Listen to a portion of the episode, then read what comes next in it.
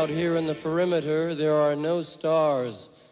Out here, we is stoned, immaculate.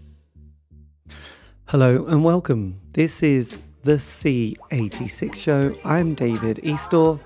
As you know, we love a special guest. This week it's going to be the turn of the Irish band Whipping Boy because I recently spoke to the guitarist Paul Page to find out more about life, love, poetry, and all that other groovy stuff. Anyway, this is the interview, um, and I do believe, as as you'll find out as the interview goes on, that they do have um, some reissues coming out very soon.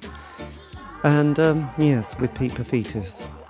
It's very exciting. Anyway, look, after several minutes of casual chat, we got down to that very exciting subject that was the early formative years. Paul, tell us about your early formative years. It's over to you. For me, it was Adam and the Ants. Um, right. I remember seeing Adam and the Ants on top of the pops and just being absolutely entranced by this. Like, this was what I thought pop music was all about. Like he had, you know, he dressed like a pirate or a highwayman and so much energy. It was kind of a, a kind of a, a cleaned up version of punk in a way, but I just thought that was so exciting for someone who was like 11 or 12. It just looked like the most thrilling thing. And then I kind of started get, getting into the police early.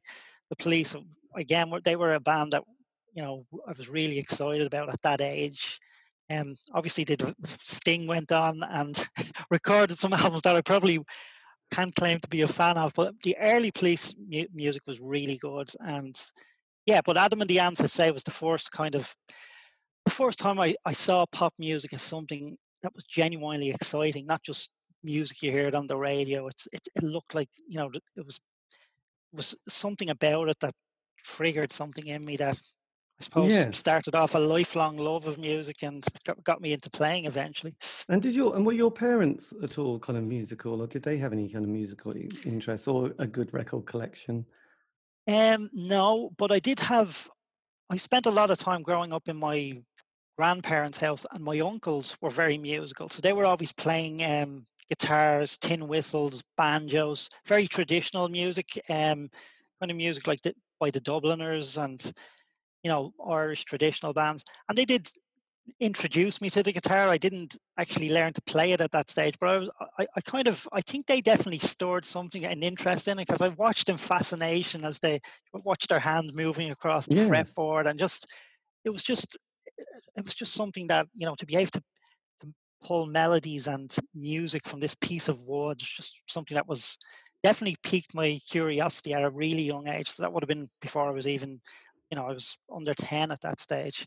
But so no, your... no real music in the family other than that. Um, you know, I've no um, pop star parents no, or anything like that. You didn't have an older brother or sister who introduced you to some cool music or anything like that? No, I, I tell you, I, I, I, had a younger sister. How I started to listen to um, independent music, I had there was a, a, a guy I knew across the road from me, and I started calling over to him, and he started feeding me these records. Um, he had a really impressive vinyl collection, top of the range stereo, and I had this beaten up little uh, uh, mono player at home. But he started giving me, I'd go over every week, and then I'd start to increase the frequency. I'd go over maybe two or three times a week, and he just kept feeding me music. The Smiths, uh, Joy Division, New Order, um, Echo and the Bunnymen. He got me into all this music, and I remember he gave me the Velvet Underground's first album, and I listened to it when I got got home, and I hated it. but there was something there was something about it. Um, there was something about it that uh, some months later I asked him for a lend of it again, and this time I got it, and I absolutely loved the Velvet Underground. They were probably one of our biggest influences early on. So um, funny how music can have that effect. It, it, planted a little seed when I heard the album. I, I didn't like it. It repelled me in some ways because it just sounded so different to the music I'd listened to. But I yes. went back and and borrowed it again, and you know, it's quite interesting because my brother, I had an older brother who was seven years older, and he had one of those kind of. This is in the seventies. One of those kind of classic rock books, you know, that you'd get because obviously we didn't have the internet, and you'd look through it and sort of then we also had a record library, you know, in this sort of town, city, well, which is quite a long way away because I came from the countryside, you know, village. So there wasn't a Mm. huge amount of culture, but there was a lot of nice, you know, scenery and nature and stuff like that. And I do remember sort of one of those albums because they always had, you know, like the top albums would have been like the two Van Morrison ones, you know, Moon Dance and Astral Weeks, and there was Joni Yeah. And then there was, you know, the Beach Boys and the the Beatles, and then it, you know, somewhere in there was the Velvet uh, Underground. I always get the film and, and, and the band mixed up. And I, I, do, I did sort of, I think I actually went and bought it because it was only like two ninety nine, and I thought this is a classic. And being very like surprised because you've read a bit of the review and it doesn't really give you an, an you know an idea of what it's like. And the first track is Sunday morning, isn't it? And you're thinking, Such a beautiful track. Yeah. yes, it's not like a, it, yeah, it certainly isn't a sign of to what's to come because there's some really dark songs. You know, Venus in Furs and even European Son is such a such a, an extreme track musically. yes. So and, uh, and then you listen to Heroin, and it was like, hmm, that's- yeah, I can see what you mean. You know, it's like, it, it- you know, but then you spent two ninety nine. You're thinking, well, I'm definitely going to have to listen to this again, and and slowly sort of got got hold of it. I think side one was a lot easier than side two, but yeah, it was kind of a, it was a bit of a classic, really, wasn't it? So when did you kind of think, right, I'm going to make that massive investment and get a guitar?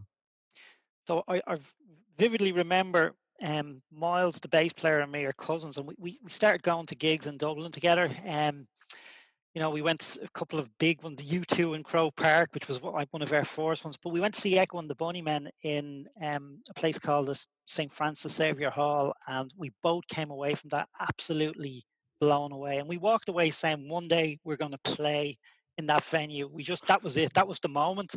I think I think it was nearly ten year ten years later we supported Nick Cave in that to, in that um, venue. Just before we went on stage, we there was that little look, and we said, "If you remember that night." My Um, God, and that's that, like a that was film.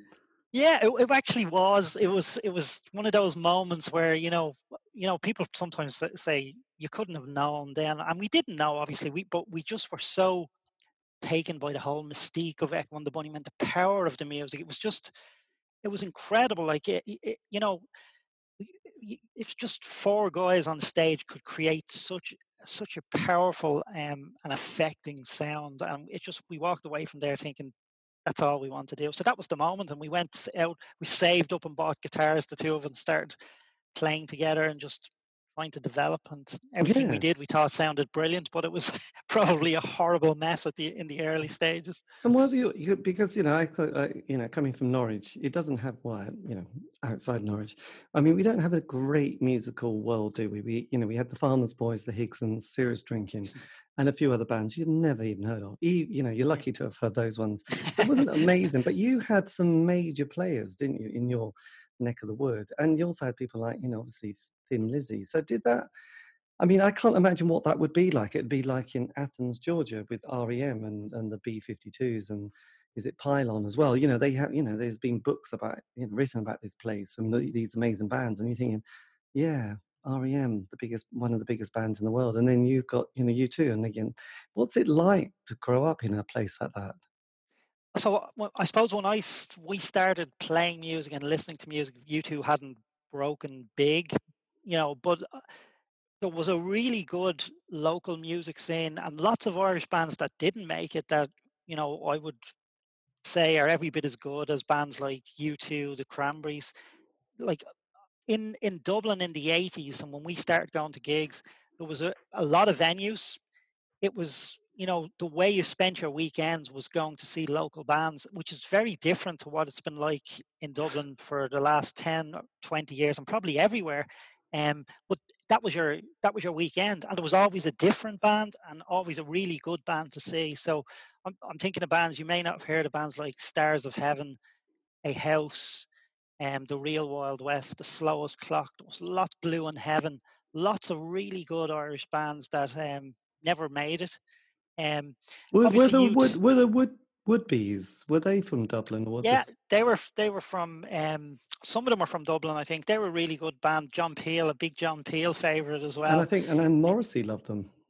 that's right yeah yeah yeah but um no and when U2 did break there was that sense that you know and i know U2 probably get slated now and their you know the later music certainly wouldn't appeal to me but there was a real sense of pride as the young, younger people in Ireland were really proud to see a band like U2 make it on the bigger stage. They were they were on the rise. They were on the up, and it was it was inspirational for even for us. Even if you weren't a fan of the band, you couldn't help but say, "Well, look, there's a band from where we came from, from the streets we grew up on, on. Yes. and literally, you know, they're from very close to the center of the city. You know, um, ordinary guys, and it was just it was an inspiration to see them take off the way they did. Um, yes, it must. So yeah, it, it, it, was a good, it, you know, was a really good place in terms of music in the eighties. It was pretty horrible place in other respects. there was a, a, lot of unemployment, major uh, heroin problem in, in the early eighties in Dublin. So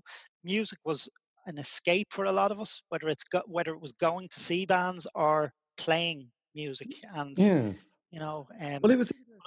As you mentioned the post-punk period, and I suppose that's you know for me that was you know, we had the punk few, a few years of punk, and then you know the bands start appearing that you think, oh, that's dreadful, and everyone has to look like Sid Vicious in a way, don't they?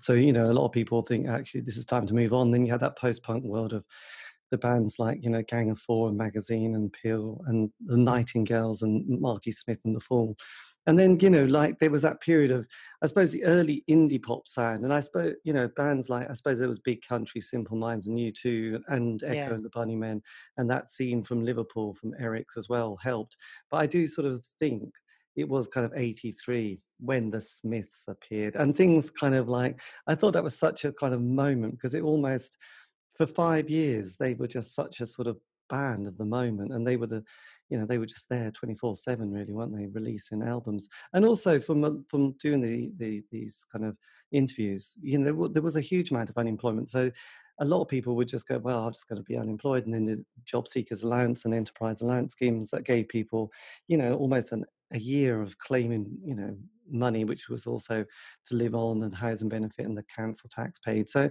for a lot of people, you know, it was drinking, smoking, and playing in a band, and then you know, getting that first, you know, little gig, and then getting a sort of single, and then John Peel played it, and then the John Peel session. Mm. You know, was, I know it all looks really like a rose tinted sunglasses, but you know, every city and town had an alternative indie night, didn't they? Which was probably at the start of the week. So you Absolutely. did three bands. And as you know from lockdown, everyone's been going through their archives and sticking it on Facebook and Instagram.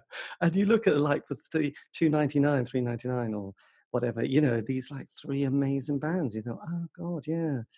I probably didn't even want to bother to go out that night, and I could have seen some of the great bands of our time. So it was, it was a very fertile time. And as I've sort of realised from doing this, there were hundreds, literally hundreds yeah. of bands. We're not even talking about the the Trevor Horn production sound of Top of the Pops and Tina Turner and Dire Straits, which was another scene in, in itself. So it was quite extraordinary. So you must have felt with, you know, being in in Dublin with seeing what was happening, kind of the ability or the opportunity to sort of progress to at least the next base.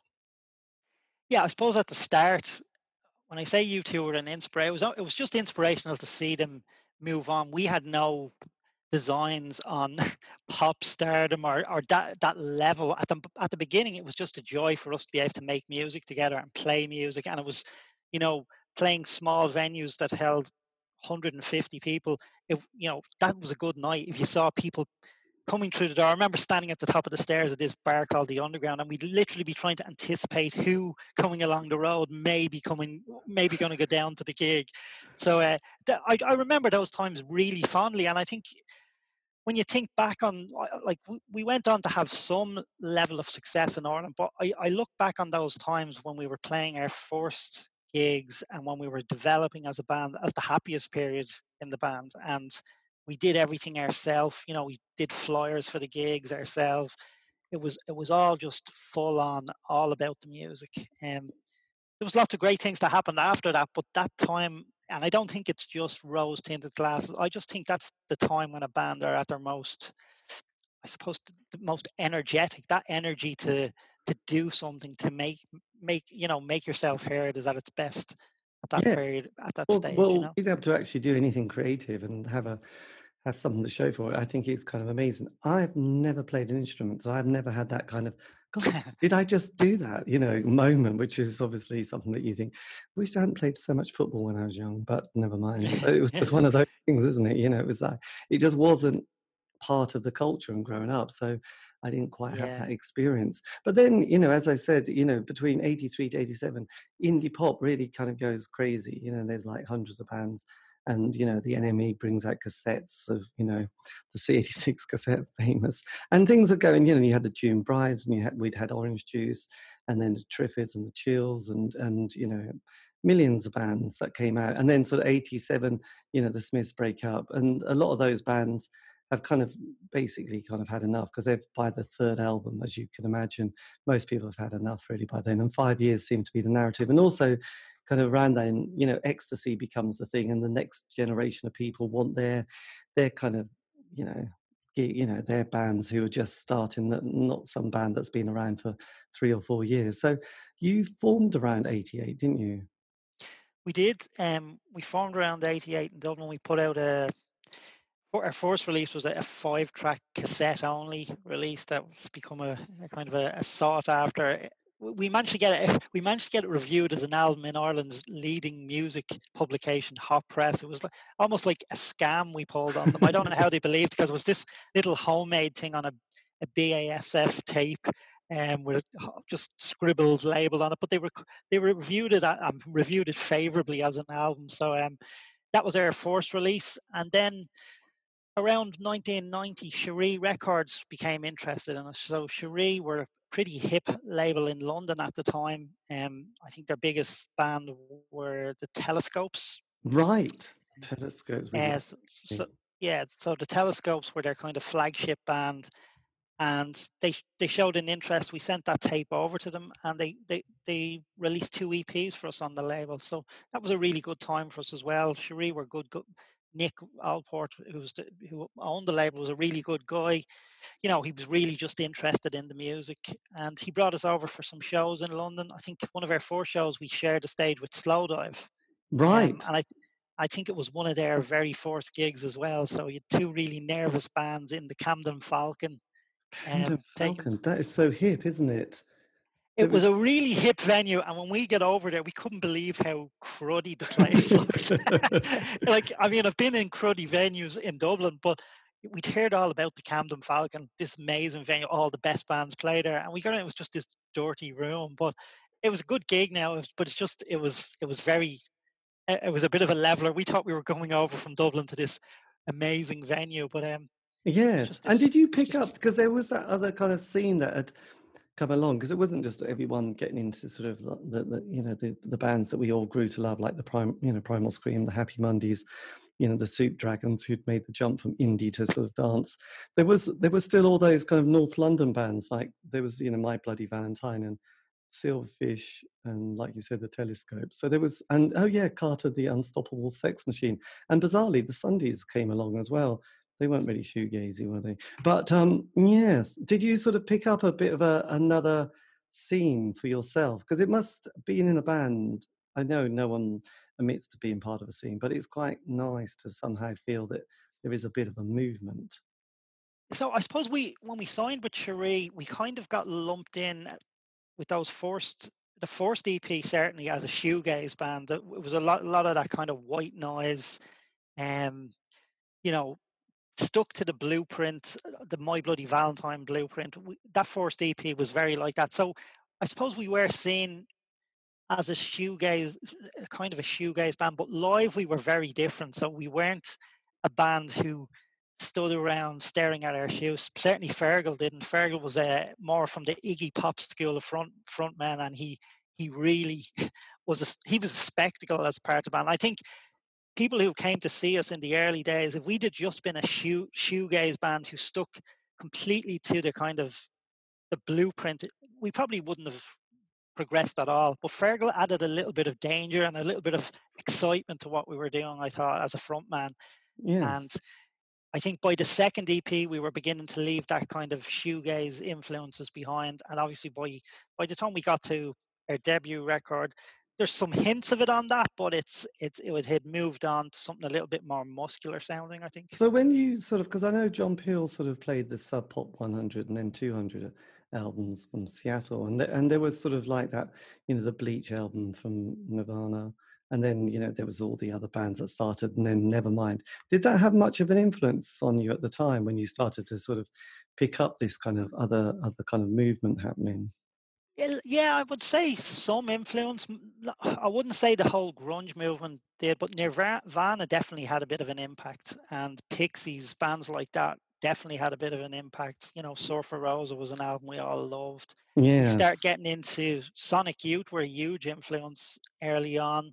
Big Black, uh-huh. Oh. Swans, so, some of those American noise bands mixed in with My Bloody Valentine and some of the shoegaze stuff. That I would imagine the Butthole Surfers were quite big, weren't they? yeah, yeah, they were an influence as well, and Fergal was a fan of theirs particularly. So, um, yeah, it was a bit of that mix, that kind of Anglo-American mix of bands at the time. Uh, you know, Dinosaur Junior were another band. Um, we were God, really, they were really good, into. weren't they? Yes. Yeah, they were. Yeah, um, but um, yes. yeah, they were they were kind of the, the bands we started to listen. So we we very quickly left behind the shoegaze. eh, You know, that slow dive, the dream, any kind of dreamy element to the sound started to we yes. started to put, put a bit dis, put a bit of distance between ourselves and that.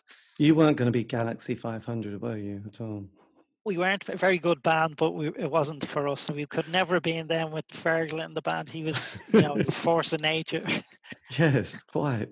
So when you came, you know, because it was like 92, you brought the first album out, which was going to be on Liquid Records. Who are Liquid Records? So Liquid were a small Irish um, label. They were kind of set up. There was a record label called Solid that released a lot more um, straightforward mainstream rock music, and Liquid was set up to, I suppose, look at more edgy indie alternative stuff.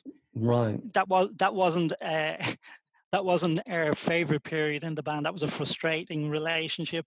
We got to make the album in 12 days, put it out, got no promotion at all, even in Ireland. Um, and you know, I suppose after Submarine, uh, we went through a period of kind of in, in the wilderness where we were a bit lost. We reached a point where we were playing all the same venues in Dublin, um, and we just didn't feel like we were progressing. Like Submarine had got good reviews and done reasonably well, but hadn't sold. And Right. we started to kind of question what's the future for the band. Um, and it was at that point, you know, after a, bit of searching and trying to find ourselves as a band, we retreated to this small rehearsal room in Dublin, windowless, tiny, no one around us, just the four of us. And from there, we started writing the songs that became Heartworm, and we kind of hit this rich, rich vein of songwriting where that sometimes happens with bands where you just they just pour out one after another, and um, that that was probably you know the This is period when Yes. yeah this was the moment where where the band went from certain level you know just up a we took it up a notch where the songwriting just got definitely better i think And what was the Windmill Studios like in Dublin? Was that um, a better experience? Wimmel, Windmill Lane it was an incredibly expensive studio. Um, you wouldn't if, if- if we weren't on Columbia Records, we would not have been recording in, in Windmill. It, it was it was. I know the producer Warne Livesey, who came from London, was horrified at the prices that they charged there. He said you'd get, you know, ten studios at half the price in the London area alone that would have as you know as as good equipment and be as well set up as that studio. So it was because U2 recorded their albums there um, Right. that they were able to sell it on that basis. So um, So did you have a bidding war to to go to Columbia Records at this stage for the second Oh, album?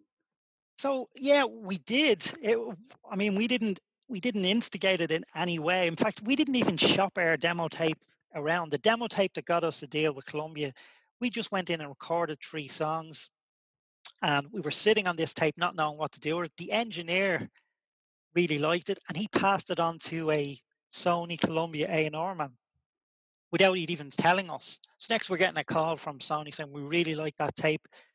Can we get you to go in and record three more? We'll pay for it. And we did that. They really liked the next three songs. And then they started talking to us, and then EMI got involved because there was a bit of a thing in Dublin, particularly at the time. If there was a buzz about a band, Right. um, everyone was looking to sign the next U2. You know, that's what they were. The record labels were all on the hunt for that. So once there was a sniff that there was, um, you know, a band who might might have promise, you'll get other record labels interested. And EMI became interested, and we talked to them as well. We just felt at the time that Columbia were more enthusiastic. We're going to get behind the band a lot more. You know, EMI were just didn't seem as committed to what we wanted to do. So that's yes. why we went with them. And obviously at that stage, grunge had even sort of passed, and we were into the world that is Britpop. So was were you again, you know, slightly influenced by watching Top of the Pops? Going, my God, these bands who were a few years ago would have been mm, just playing at the Norwich Arts Centre for 250 people are suddenly on Top of the Pops and in the charts. Did that did that sort of influence the sort of the writing and the you know how you were going to? No, not at all. Um, and I think probably to the detriment to the album. If you know, I'm sure Sony Columbia would have been very happy to get a Britpop sounding band who could sell truckloads of records because they fit that sound. But if, I don't think anyone who listens to Heartworm could say it fits that mold at all. And it was probably probably one of the reasons why it didn't do as well as it did. It came out probably at the wrong time. Um, you know, it, it stuck out like a sore thumb amongst all that music, menswear and all those kind of bands. It just wasn't that, you know. Yes. Um, so I mean, Columbia were the Columbia had an uh, an MD who was fanatical about the band, probably again to the detriment because I think he pissed everybody else in the record company off. He was he was so um, evangelical about us. He thought we were. I don't know. I, I sometimes I, I, was worried. He just really loved the band and and was well behind us. But I, I do feel like that people working the record at the time didn't have the same enthusiasm. They, you know, they'd have preferred if it was another Blur or another yes. Oasis band, and we just we weren't that. You know? No, not it at all. It was a tough, tough sell for them in terms of getting radio plays for us, and you know, the press was always good. We always got really good press at the time, but radio play was the big one at the time, and they just struggled with that. Did know. John Peel ever pick up on the band at all? I think he did. Some of the early EPs, he would have played. Um, he certainly would have played the first EPs on Cheree. Um, yeah. But uh, not after that. No, I, I, certainly when we were on Columbia, we would have been well outside of John's orbit. You know. I know, I know. That's always it's always a bit of a tricky one, that isn't it? Really, he's like, oh, yeah. oh yes, they don't need they don't need little old John anymore, do they? Did you do any major tours for that that particular release? Yeah, for for um for Heartworm, we did a couple of UK tours. We played some really really good shows there. Um, we got to support Lou Reed on a European tour at the time as well. Um, so that was like six weeks all over Europe, which was the, it was a, a, great experience, you know, just to, to, play with one of your idols. My God, Probably was, not... he, was, was, he promoting? Was it Magic and Loss? Because he did an album New York, didn't he? Then he did Magic and Loss sometime in the early nineties. No, it was the Set the Twilight Reeling tour. Right. So it was it was that tour, um, and yeah, it was five weeks. But again, it was probably a bad move. Um, I remember we'd gone to the States to New York and met the record company over there, and they were again enthusiastic. They said, We're going to get you get back over here to play a tour with Stabbing Westward. They were another Sony band who were going out on a 40 day US tour. Right. We said, Great. And it clashed with the Lou Reed tour, and both our manager and ourselves said, "Look, we'd rather do the Lou Reed tour. It's too good an opportunity." the American label went cold on us after that. They just like literally did not want to know. it was it was it was a great it was a great experience, but it was a, a career suicide for the band and with the, the American label. And um, they just weren't. They they just literally overnight we we didn't get out. There was nothing back from them after that because we didn't do that tour. My God, that is such a hard one to. And was was everybody in the band you know at least in agreement that let's let's just be with Lou and um yes we all yeah. we all wanted to do it. it looked like an, it was an amazing tour all over Europe and um, playing someone who'd been such a, a huge influence on us yes. growing up and, and funnily years before that maybe five years before that uh, Moe Tucker and Sterling Morrison had played in Dublin in the in a small venue Moe Tucker had an album out Right. we supported we supported the two of them, so we got to play with Trio, the original yes. four Velvet Underground. So if only you could but, find uh, John Cale. that's we've been searching ever since for John. yes. But um, yeah, like it was brilliant, a great experience. Probably not um the best move for the band in terms of trying to endear yourself to the record label in the states. But no, that is that is one of the mistakes you make. I know it's a, it's a hard call though, isn't it? I mean, not I have never come across too many people who've had that. What to, I mean, everyone makes a decision that isn't great, but you know, you made you know you would have taken either of those, wouldn't you? Really, but you know, the fact that they clash at the same time, tricky, yeah, yeah. very tricky. No, it was tricky, and I, I suppose one of the big things we did around that time of Heartworms, we were on the Jools Holland show as a completely unknown band. That really helped raise our profile in in the UK um, overnight. Like it, it made a big difference, and it just meant every gig we played on that small headline tour, people said the first time we we saw you was on Jules. Uh, Jools. So that that was a really good. It was that that worked out as a a really good experience for us. And it was very yes. daunting playing. There was I think Dusty Springfield, McAlmont, and Butler, and Sinead O'Connor were on the same show as us that night. So. My God, Dusty Springfield. That would be fantastic, wouldn't it, actually? Sinead, yeah, I suppose by then she'd had her two major albums in the 80s, hadn't she? Yeah, yeah, yeah. She was still still fairly um, popular at that time. Now. Um, yeah. But, uh, no, was, that was she, she scary. Did, yeah, I, I did. Scary playing live, live on TV. Playing live on a show like that is is pretty daunting. I have to. Is say. it kind of? I mean, is it kind of strange that the fact that the other bands are just kind of sitting there looking at you and Yes, it, it, it's strange being surround, you know, in this kind of that arrangement where the bands are in a circle and all the audience are behind them. So you do feel a little bit, you know, like you're in the zoo or under under a microscope. It's just it's it's unusual, but uh, and we were quite young. We we were still we were really the rookies on the show. You know, every now and again he does throw on the odd unknown band. We were definitely that band that night. You know. Yes, you you were, you weren't going to, yeah, compared to um, Sinead and uh, Dusty, you were just you were just never going to do it, were you? And even Butler and yeah, the other guy, which we forgot. But then, yeah, so after that experience, your second album, the tricky third album, how did so? Did you sort of go back to um, dusting yourself down and thinking, right, we need to try and think of a th- the third? And were you still on Columbia at that stage? So we had so one of the the reasons we signed with Columbia was they gave us a two album firm deal, which which was unheard of for a lot of bands back then. Most most times major labels would give you one album with an option of another five album, but that option was always theirs, so yes. they could drop you at any stage. They actually gave us a two album firm deal. That's how much the MD believed in the band at the time. But to be honest, what after Heartworm and you know it hadn't sold um, and when you sign to a major, one thing you have to do when you is go in with your eyes open and realize if the record doesn't sell, they're not going to want you to want you on that label. And we very real, quickly realized. I think the MD moved on, right. and the new people, the, the classic where they change all the personnel. The new people did not inherit this band who they saw as a band a debt more than a band, um, and we they agreed to pay us off.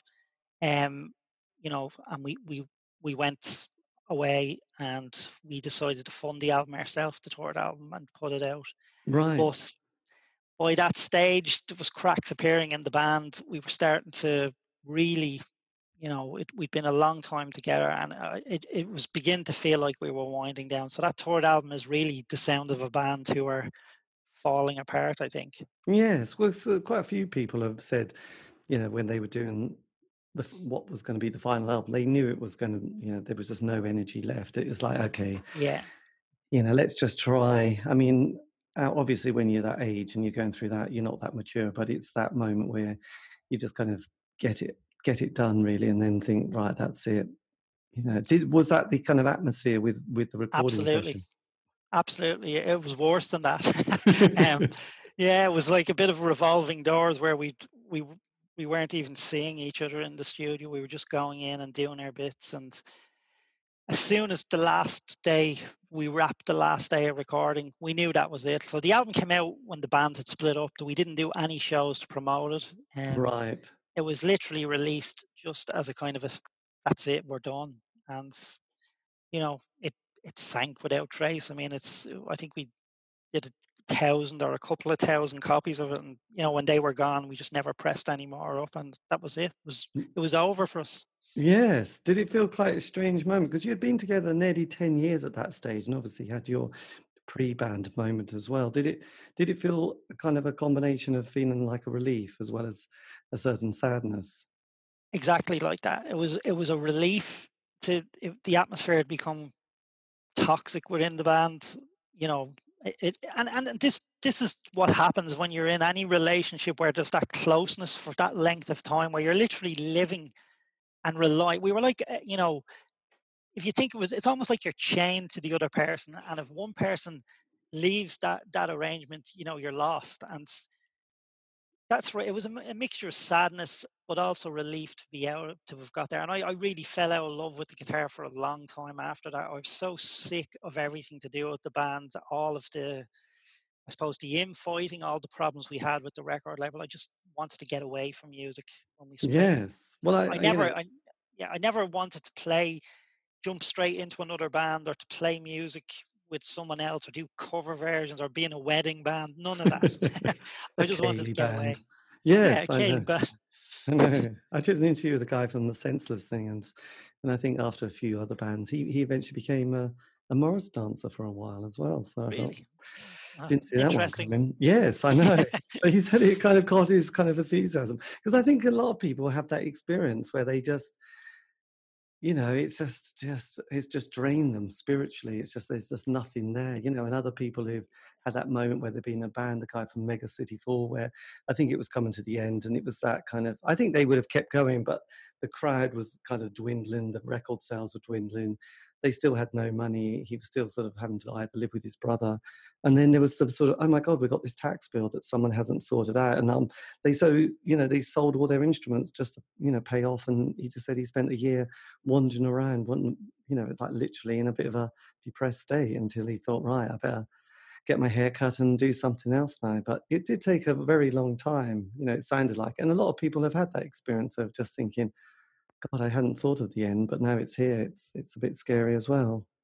It was it was very difficult. Um, I just you know we'd been very close as a band. We weren't we didn't all grow up as friends together, but you know that that closeness when you're doing something together that you love and that you you know when you're doing something creative, um, it's hard to describe it, and uh, it's down it's down to the fact that you rely so much on the others in the band. So when when that fractures and when that breaks, um, you don't you're not you haven't just lost the music. Very quickly you lose all that circle of friends that were around the band as well. So all the people who worked with the band, who you hung out with, you know, purely because you were in playing music, they all disappear, and you're left you're left pretty much back in kind of almost like in civilian life cut adrift from all of that so it's it's it's difficult to adjust to and i can see how people really struggle with it mentally.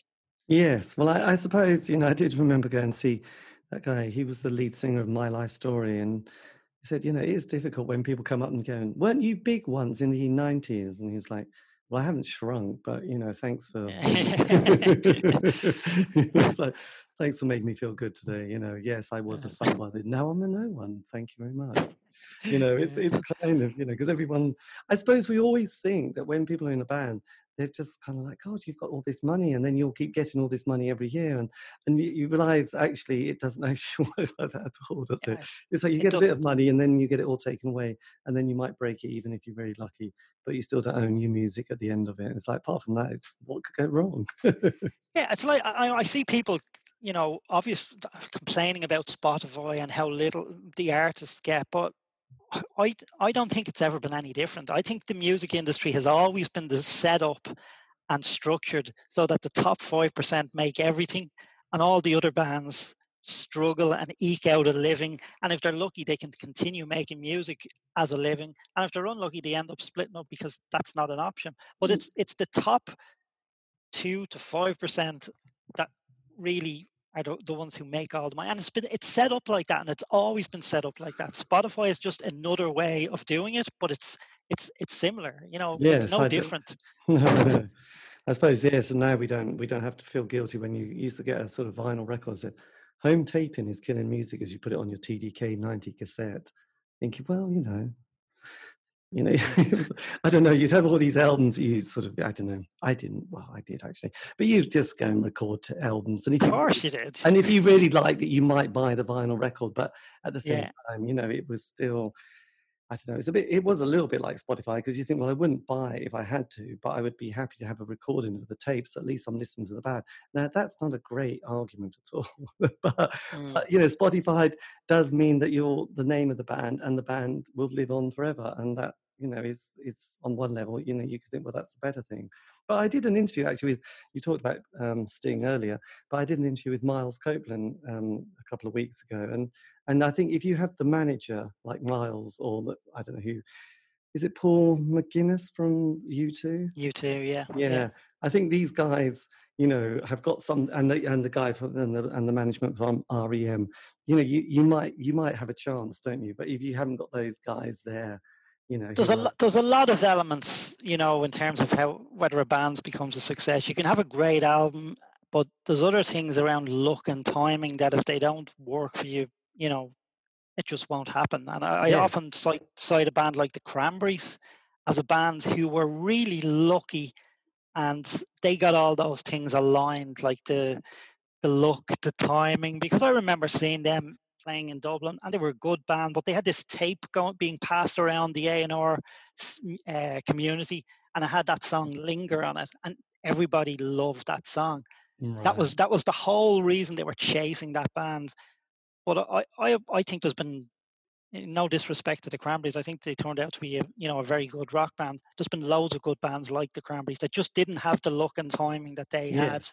had. Um, and well, that's I, why I always remember doing go. an interview with Richard Strange and the Doctors and Madness, and he said they were just two years too early for punk. But everybody in the audience watching them, you know, were the bands that formed, you know, the punk movement. But they were just yeah. a bit too too there. And by the time that punk kind of got going, they were a bit like, a we're 25 and we feel a bit old and b you know we're kind of getting a bit bored ourselves now but all these young kids are sort of happy to take the baton and do it so yeah you know timing is everything because obviously yeah yeah every every artist will you know has said the same thing you know there is so much luck you know and and you don't yeah. quite realize you know when you're that age you just haven't got the concept and unless you have some really hustling manager but even so that manager that turns out to be good could easily turn out to be absolutely rubbish because they weren't they didn't have a great cv you know they just had a like yeah, yeah, they just had a bit of a nose for business and they had some little edge as well but like you said you know there was a few stars and planets lined up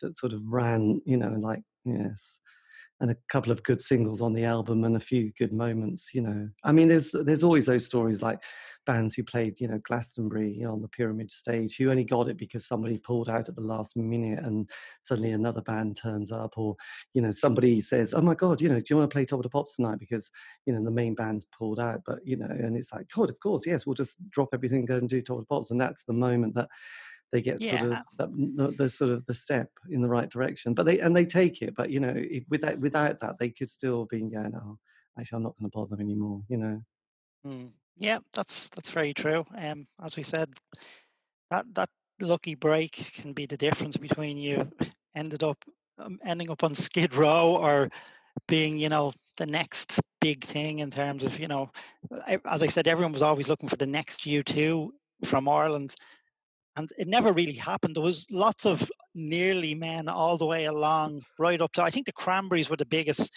were the only band after U2 that really went kind of yeah worldwide they were a massive band um, yes but, uh, i mean extraordinary really they they were so polished weren't they the Corrs, yeah. where were they called? God, the Corrs, oh yeah, they were pretty. They were pretty popular as well. The Corrs, yeah, they're from Dundalk in Ireland. Right, um, yeah, very. They had their they had their fifteen minutes where they were really popular as well. They were like they were there alongside people like Shania Twain, weren't they? They just had this polished look to them, and the yeah. crossover market was just extraordinary for all of them, really. I'd but then, they were they were a record company's dream. That band, you know, they had really good musicians. They had, you know, they had the good singer with a really good voice and all those very nice MOR-ish kind of uh, melodies and yeah, they were just a record company's dream. Yeah, amazingly catchy. Actually, one of the, my favorite bands, I'm not sure they're from Dublin, called Dervish who were around in the 90s. Yeah, I don't but think, they were don't think they're from Dublin. I think they might be from the west of right, Ireland. but they were very folk. You know, they were. Yeah, yeah. I've seen them a few times, and and Cara Dillon as well. She was again very folk. She wasn't pop and folk. Mm. She was just folk. But um, but then you reformed, don't you? After about seven years, did you? In that time, did you sort of just put the guitar in the cupboard and say, "I just need to Yeah. do something else in my life"? I did. Um, that's exactly what I did, and I think it was um, was it seven years or was it nearer ten years? I'm trying to think back because I told you my memory was pretty bad, but it was it felt like a long time, and I did literally go off and do something else, and had always said there was no way I'd get involved again. But over time, you know, one of the things that I did feel bad about was how the band ended and how there was this thing where we went from being really good friends and that was that was kind of fractured and broken. So one of the, the big reasons i wanted to do it and it was just a it was a- just a tour an irish tour was sit down with the guys and have a, a beer again and just to put the the kind of um of the bad blood behind us. And yes. it was successful in doing that in terms at the time it was you know it was a nice time. I never felt personally and I, haven't really talked to the rest of the guys about that. The gigs you know they were good but I- just felt like our time had passed and going back out on the road as a band doing you know all the songs that you did before with no new material or no real no really no real that vitality you had for me it was just i won't say going through the motions because it wasn't that but it, it, felt like when we were finished like our time has passed. There's other bands out there now coming up so yes. it turned out that you know we did the tour there was great talk on the final night about getting together and doing something else but nothing materialized and Yeah. Did that last? Because I think it was about 2005. Did that period of, of sort of doing some more dates, did that just last a year or so? yes just a year yeah now was, two of the guys continued and went out as whipping boy um fergal and colin went out as whipping whipping boy with some different musicians but we weren't involved in that so um you know it ended for us after that one tour and we, we haven't played together again since yes. So does that mean that you've been sort of going through your archive and sort of doing all that business that people love doing when they're when they're sort of yeah this time has happened and, and they think oh actually it'd be nice to just put everything straight yeah i suppose in terms of the reissue we're, we're reissuing Heartworm that came about um when um pete Paphides, i don't know if you know pete oh he's a- yes he yeah. loves that doesn't he Yeah, he's his label Needle Mythology. They approached us about reissuing Heartworm, and you know, there that's that's who we went with. We we didn't push it. We weren't, you know, we'd no. There was no impetus from the band at any stage in the last five or ten years to do anything like you know look at reissuing the records. But when he approached us, we said, "Why not?" Um, and they're putting together a very nice package in terms of you know the, the album some lots of nice b-sides and live versions and it, it just it, they- they take a lot of care over the reissues i don't know if you've seen any of them but he's done he's done a few now um i think he's done one with the lilac time oh yes Um, he's very keen on lilac times yeah isn't he yeah and um so they, he puts they put together a really nice package. So that it wasn't us. It came from um, we were approached by Needle Mythology, and that's due to come out soon. That's all um, I know. It's been put back a few times because of uh, yes some delays in terms of getting the, the album pressed because of COVID. So um, we're waiting for it's, everything's ready though. It's all ready to ready to go. But there Well, won't be because there's, there's there been a won't be any show. There's a few labels. There's a new one in Preston called Optic Nerve who are sort of putting out these reissues and and really obscure things, mostly from flexi discs and you know cassettes that they're found to sort of just about get an album's worth of material. And there's another one in I think New York called Cloudberry and someone in Germany called Fire Station. And obviously there's Cherry Red Records. So it's great that you you know I do think archiving bizarrely it's like timekeeping as you get older. You just loved you just love to archive things properly, don't you? and uh, and have it all there. So that's quite good. So does that mean you know does emotionally and dynamically is that okay that the band is still going, but without you in it. Did you feel kind of comfortable with that? Uh, they're not going at the moment. Uh, at the time, if I'm being honest, it was it wasn't easy to to watch, and it wasn't you know to to know the band were going out because I always felt it was the four of us. You know, there was we were the original band, and I know lots of bands do it, and it's you know it's but it's something I would personally I would never have went out as whipping boy if the other three weren't involved. Like yes. it wouldn't have been it wouldn't have been a consideration. But look, I understand the reasons why the guys did it. Um, you know, you know it's just something I wouldn't have done. So it was hard to. T- it was a bit disappointing at the time, but I'm over it now. Like I've, you know, yeah, I've spoken. To, I've spoken to the guys since we don't see each other often or talk to each other often, but I have spoken to them, and there's no there's no animosity at all now. You know, yeah. we just we just want the reissue to come out and it just so that people who never got the record on vinyl particularly and vinyl so the in thing at the moment um, there's a real appetite to, to get that on vinyl because lots of people missed out on at the time cd was the big format when when the record came out yes. so um the 90s so, yeah. the, 90s was the time of champagne cocaine and and cds wasn't it i mean i think record it was indeed just a lot, a lot.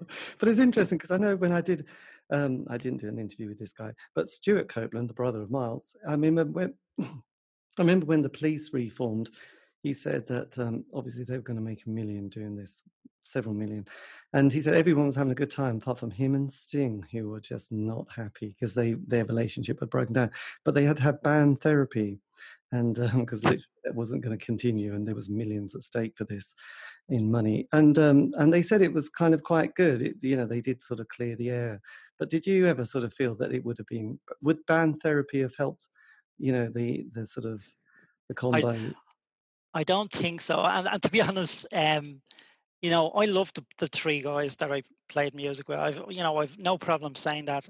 You know, they were a part of the best period of my life, and I've a lot to be grateful to the three of them. And no, nothing that they do, would do afterwards will change that. That's yes, you know, they were a big part of my life, and we shared something wonderful together, something really special for all those years. So I I look back on that now rather than you know when I was a bit younger. Uh, probably more reactive to situation. Life's too short to be bitter about things like that now. You know, it's it happens. It's it's not a, it's not a big deal. But what is a big deal is we we got together four guys, you know, with from nothing. We we we we did something together. We've created an album that's stood the test of time that people still want to listen to, are still talking about. Not hundreds of thousands of people. Not you know, it's not something that's going to make a massive impression when it's released. But I know a lot of the people who love that album really love that album, and yes, I'm proud, I'm proud of my involvement in it, and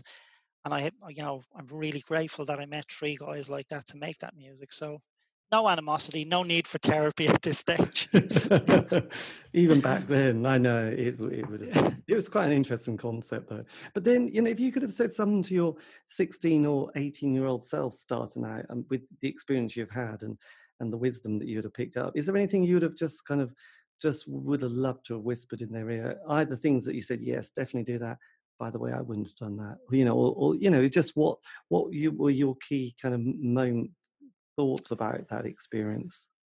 Yeah, that's a tough one. Um, I, I suppose a lot of people would probably expect me to say don't sign with a major record label, but I wouldn't actually say that. Um, I think we'd gone through the indie experience with both Cheree and with Liquid Records, and you know it was we were at a point where if we didn't have some way of continuing as a band and making a living and st- you know, playing together, we would have probably folded. So I don't regret going with the major label at all.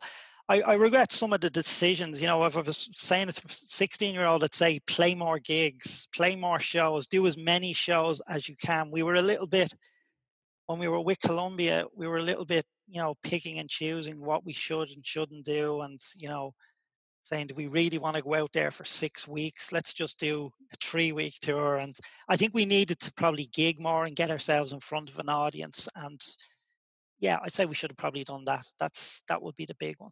Um, yes. But I've no I've no regrets about going with a major label at the time that we did. I definitely think it's it's a dangerous thing to do if you're a band starting out to go straight into a major label. I think you do need time to develop and yeah. to have a shot at it at least. But um, no, um, they let us. The one thing I'll say about Columbia is they let us make the album we wanted. There was no interference in their studio and no trying to tone the sound down, no trying to you know bury you know, push the vocals up to obscene levels where everything sounds like so radio friendly and polished. Yeah. We wanted it to sound raw and a bit edgy, and they let us. You know, they didn't try and interfere with that. So, um, but and did yeah. and did you did you have a producer at that time um, who was kind of sympathetic to the band, who who sort of got the sound you wanted?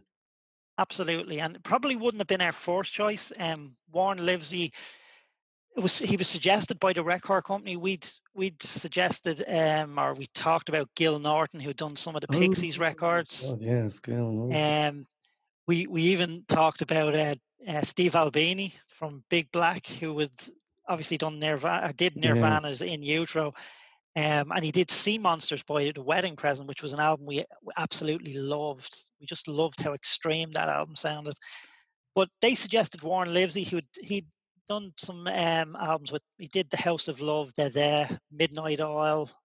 Um, I think it was the, the the records he did with The The that really the record company thought he would be right for us, even though we're completely different bands. Yeah. And he came over to meet us, and he he's, he said all the right things. He wanted to keep that edge. He wants to make the the, the kind of the quiet parts as beautiful as possible and the loud parts as as extreme and as edgy as as as we could get them and by and large i think we we managed to do that with the record um i i don't think it's dated the sound of it which is unusual because a lot of records from that period do sound like you could pick, pick out nearly the year they were recorded yes. so um yeah. yeah i think I he did, did a really good job I definitely think that of the 80s, the, the, the, the chart music at the time, you know, those sort of that production, that Trevor Horn production sound of the 80s is quite hard yeah. going, isn't it? Really, and yeah, even but... the rock, the rock productions that Steve Lillywhite sounds, that Simple Minds and U2 had, you can you can you can hear a record that he's produced and know that's who did it. You know, it has that drum sound the same.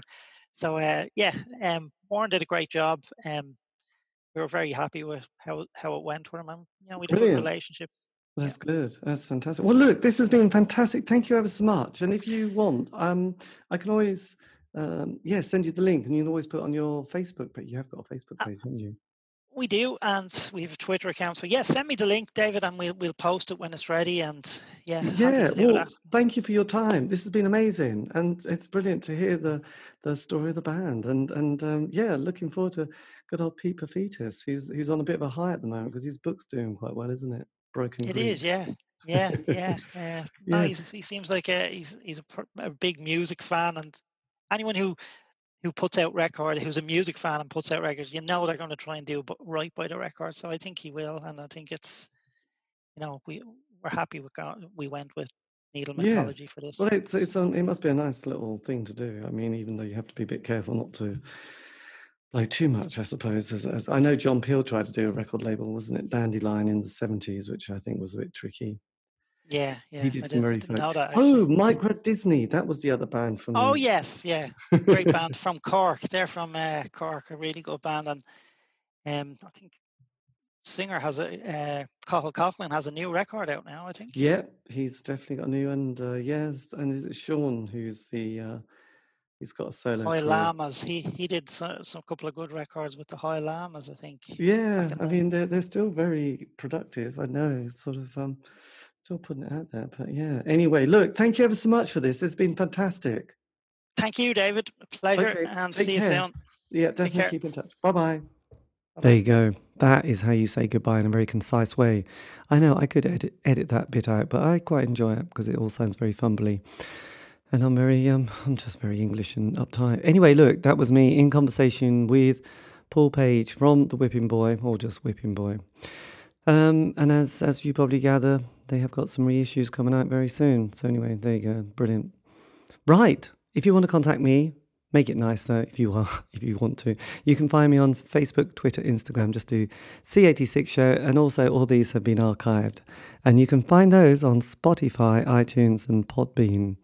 True. Anyway, have a great week. Stay safe.